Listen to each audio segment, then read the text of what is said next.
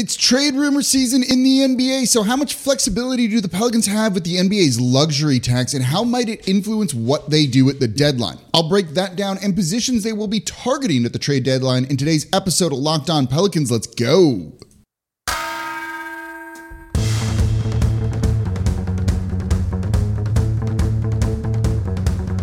You are Locked On Pelicans, your daily New Orleans Pelicans podcast part of the Locked On Podcast Network. Your team every day.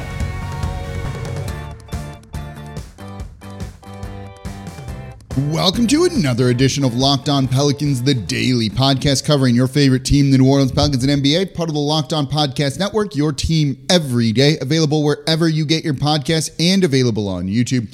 I'm your host, Pelicans Insider, credential member of the media, Jake Madison, at NOLA Jake on Twitter. Here with y'all on this Tuesday.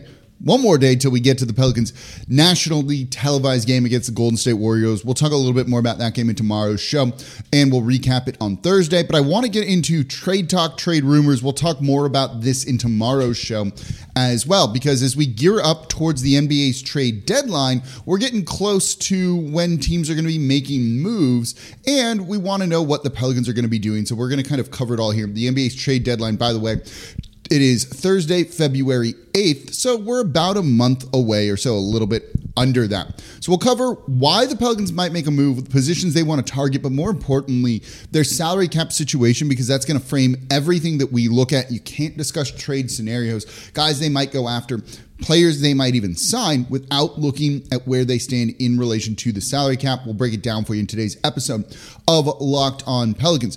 Today's episode of Locked On Pelicans is brought to you by FanDuel. Make every moment more. Right now, new customers get $150 in bonus bets with any winning $5 money line bet. That's 150 bucks if your team wins. Visit fanduel.com slash locked on to get started.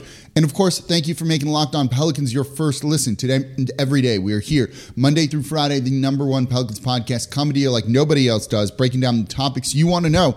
And we're going to cover the salary cap here today. So, tell a friend about the show, subscribe, become an everyday or listen Monday through Friday so you never miss an episode. This episode is going to be important because it's going to frame every sort of trade discussion talk that we have. So let's get into the luxury tax and kind of explain it a little bit.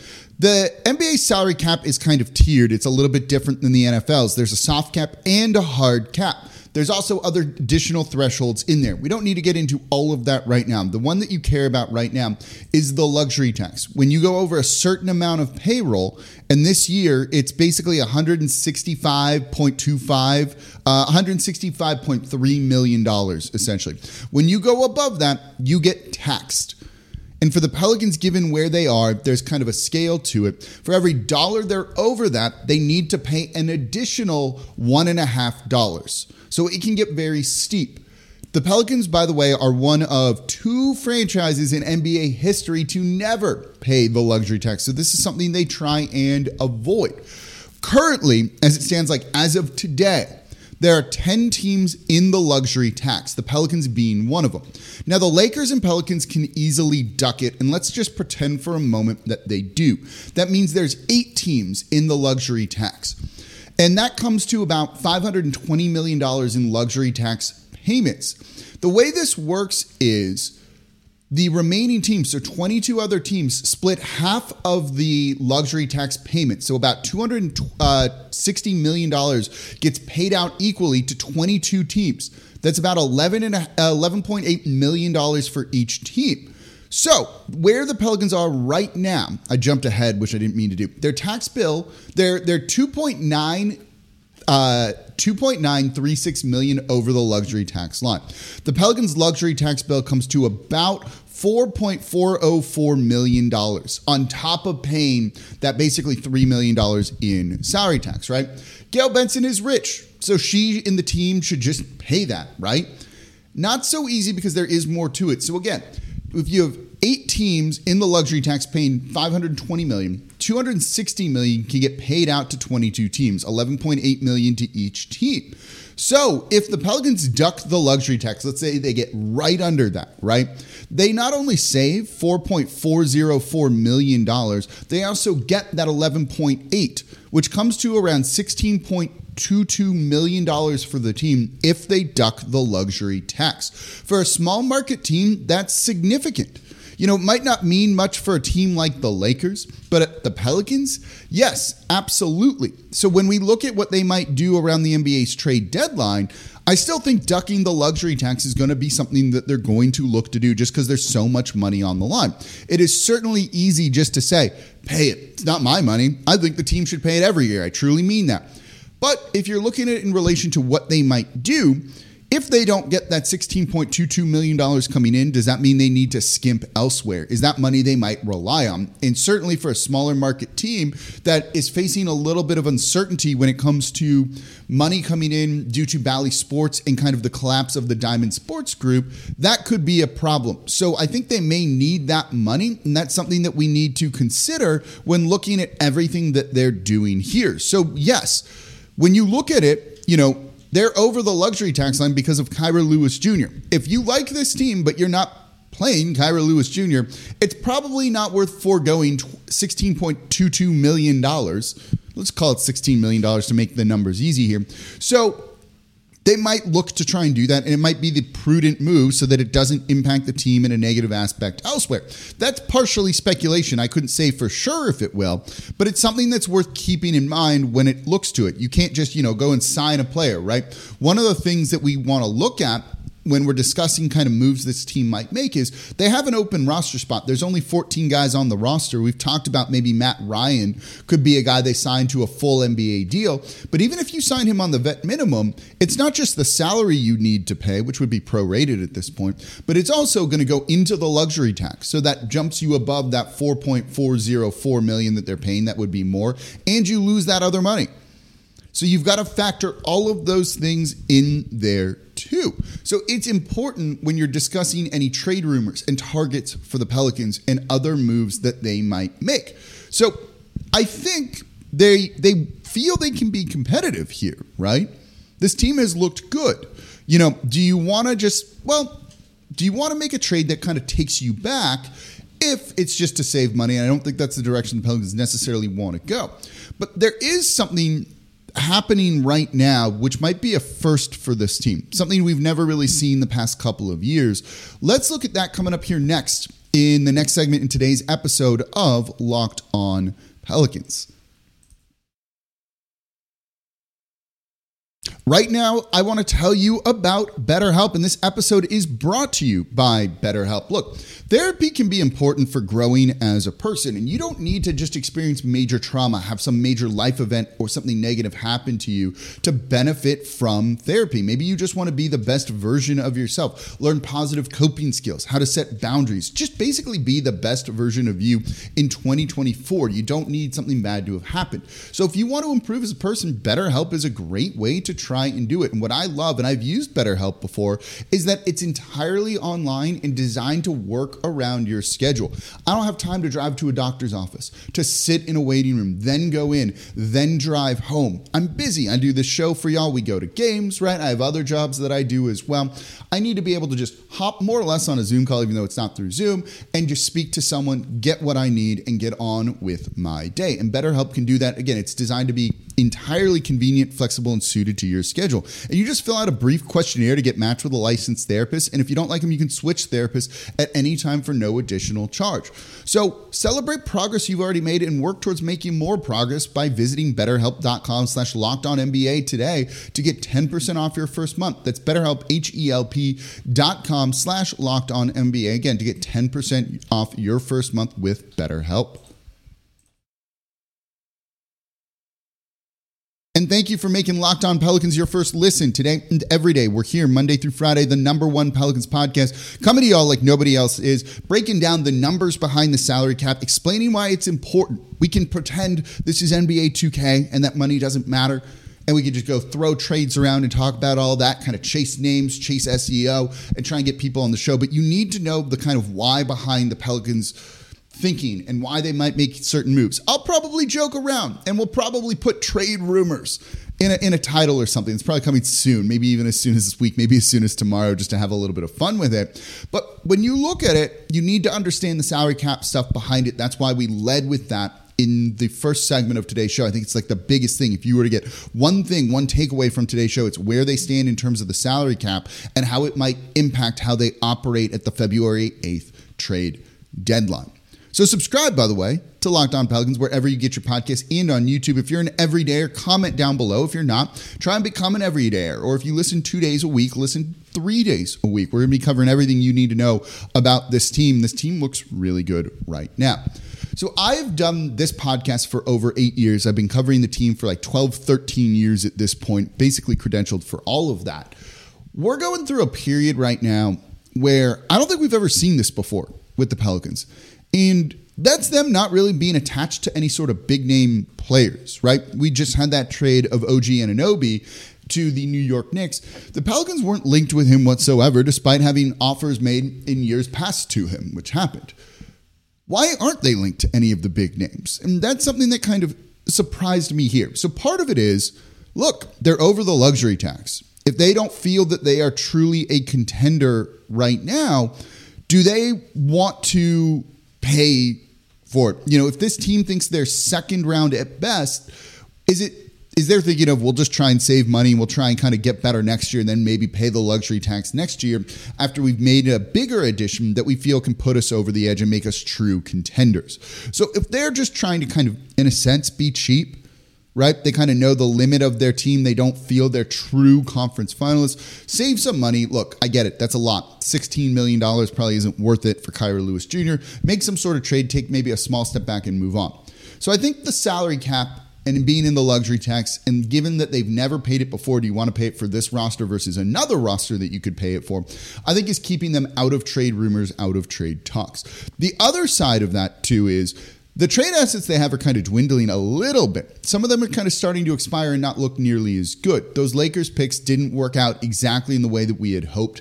You know, the Milwaukee Bucks picks were kind of a gamble with the Jrue Holiday trade. Now that Giannis has signed an extension, now that they have Damian Lillard, those don't look nearly as good as before. So they this team that once had kind of all of the assets to go make any move, to go get any player, don't exactly have all of the assets anymore. And that's certainly a factor. They're just not a team that you can use as leverage in negotiations as much because some of the assets don't look as good. And if you were to link the Pelicans to maybe a certain player, and they still have the assets to go and get real good guys, don't get me wrong.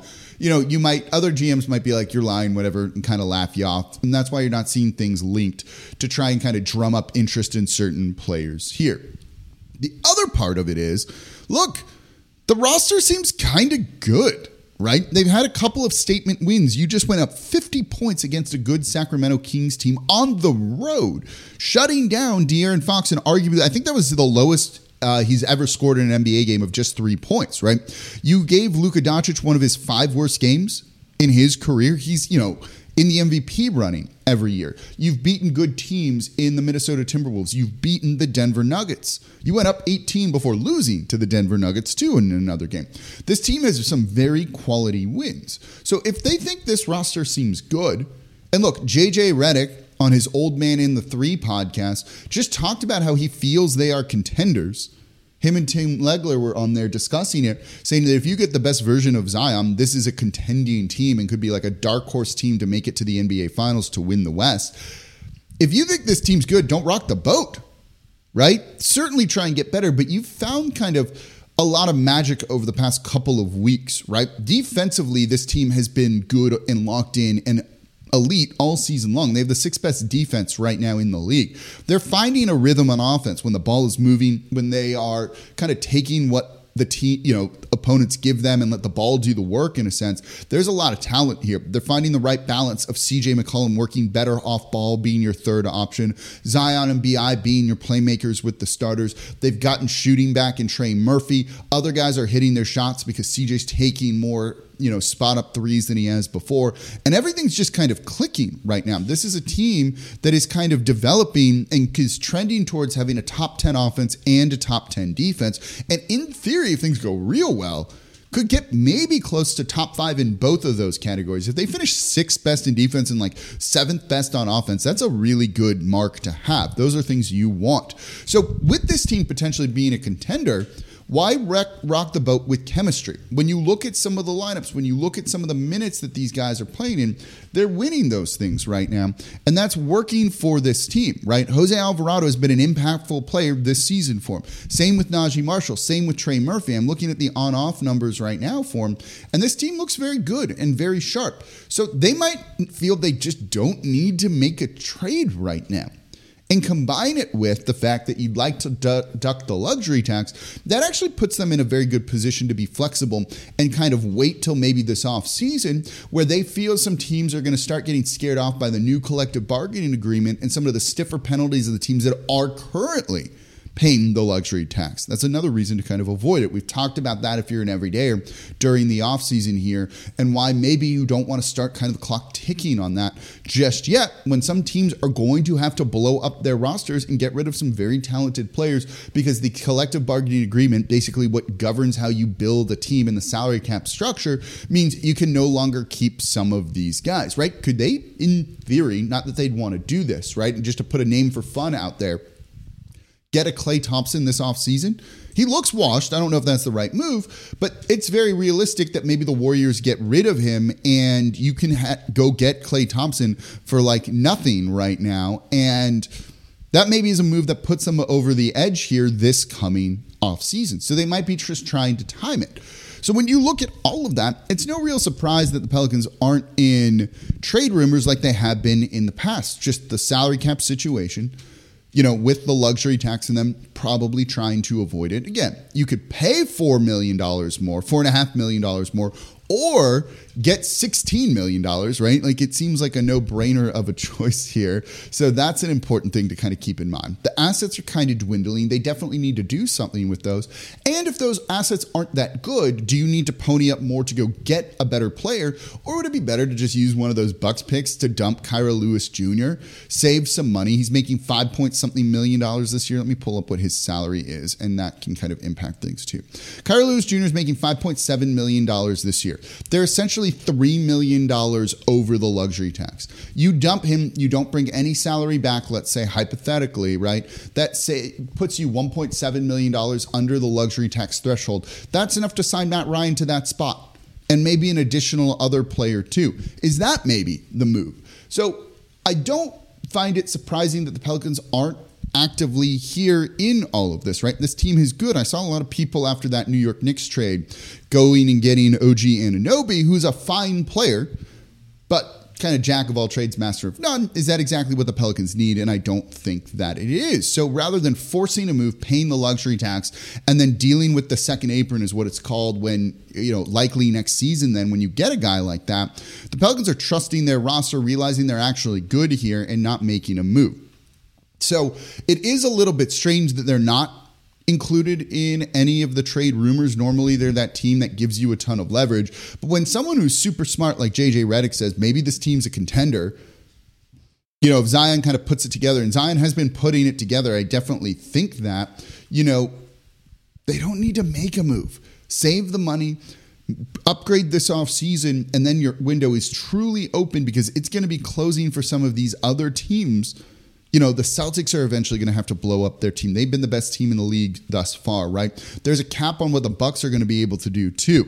You know, when you look at the Denver Nuggets, they're in the luxury tax. When you look at some of the other teams in the luxury tax too, you know, those are franchises like the Clippers that is that going to be sustainable for them long term? And I'm not sure that it is, right? The Suns have a luxury tax of $50.7 million their combined payroll and luxury tax payment is $237.5 million. Is that sustainable for them, right? So you look at some of these teams, you know, and maybe you just try and wait them out. You know, these the experiment working for the Phoenix Suns. I'm not sure. So I think you're seeing the Pelicans be patient and just not going to be, you know, the players that they have been or linked to in the past. Normally we get a ton of rumors, makes my life really easy. But I think they're looking to just maybe tweak around the edge, save a little bit of money, and that's what they're looking to do. You know, we've seen people say like, "Go get a move, go do something." This team's good right now. Let's see what they have here. This is your year to figure that out. And if it doesn't truly work, you can retool everything this offseason so you don't need to kind of make any sort of short sighted aggressive move right now. And I think that's one of the reasons why maybe things are a little bit quiet on the trade front when it comes to the Pelicans in terms of big name players. Doesn't mean they don't want to make moves or make changes, though. So let's talk about it. I got three positions they'd like to maybe add a piece to, even if it's not a big name piece or kind of the difference maker that you think. Let's look at positions they want to target, they'd like to upgrade. Coming up here next in today's episode of Locked On Pelicans. Right now, though, I'm excited to tell you about FanDuel, right? The NFL regular season is done, but the playoffs are about to be underway. NBA is going on right now, so it's the best time to get in on the action with FanDuel, America's number one sports book. Right now, new customers get $150 in bonus bets guaranteed when you place a $5 bet. It's 150 bucks in bonus bets, win or lose. Any bet, five bucks, win or lose you get 150 bucks. You basically won that bet with $150 in bonus bets. And what I love about FanDuel is the app is super easy to use. They have all of the betting options that I'm looking for spreads, player props, over unders. My favorite are the parlays. Bet a little bit, get a bigger payout when multiple things hit. And you can even find parlays in the parlay hub. So you can find popular parlays that people who know things are jumping on. You can also get in on live in-game betting and find new bets in the Explore tab. So visit fanduel.com slash locked on and make your first bet a layup. Again, that's 150 bucks in bonus bets, win or lose with a $5 bet. FanDuel, it's official partner of the NFL and the official sports book of Locked On.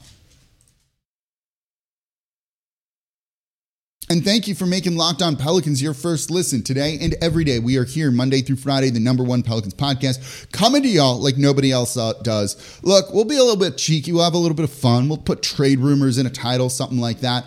And we'll look at some names that I think the Pelicans could go after. I'm going to be curious. I've got the name already. We'll probably do this in tomorrow's show. So if you want to be become an everydayer, tomorrow's a great day to start listening for the second show in a row because we're going to go over a couple of positions here and you'll see how the names that I'm going to say in tomorrow's show tie into all of this, right? There are positions the Pelicans want to upgrade, and I think there's three main areas. Two, they've already kind of talked about. This offseason, they talked about how they wanted to add more shooting to this team.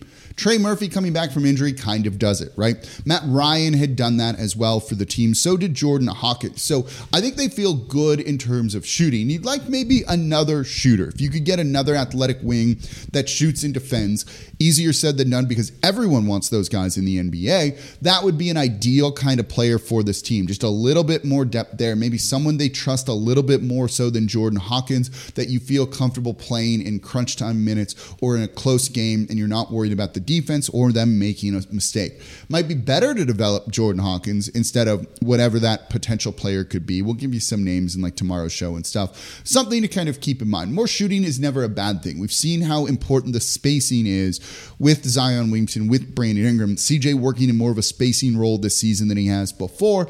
We've argued and said, and there'll be another show on this of should Trey Murphy be starting over Herb Jones? Let me know what you think about that in the comments down below. So more shooting is never going to be a bad thing.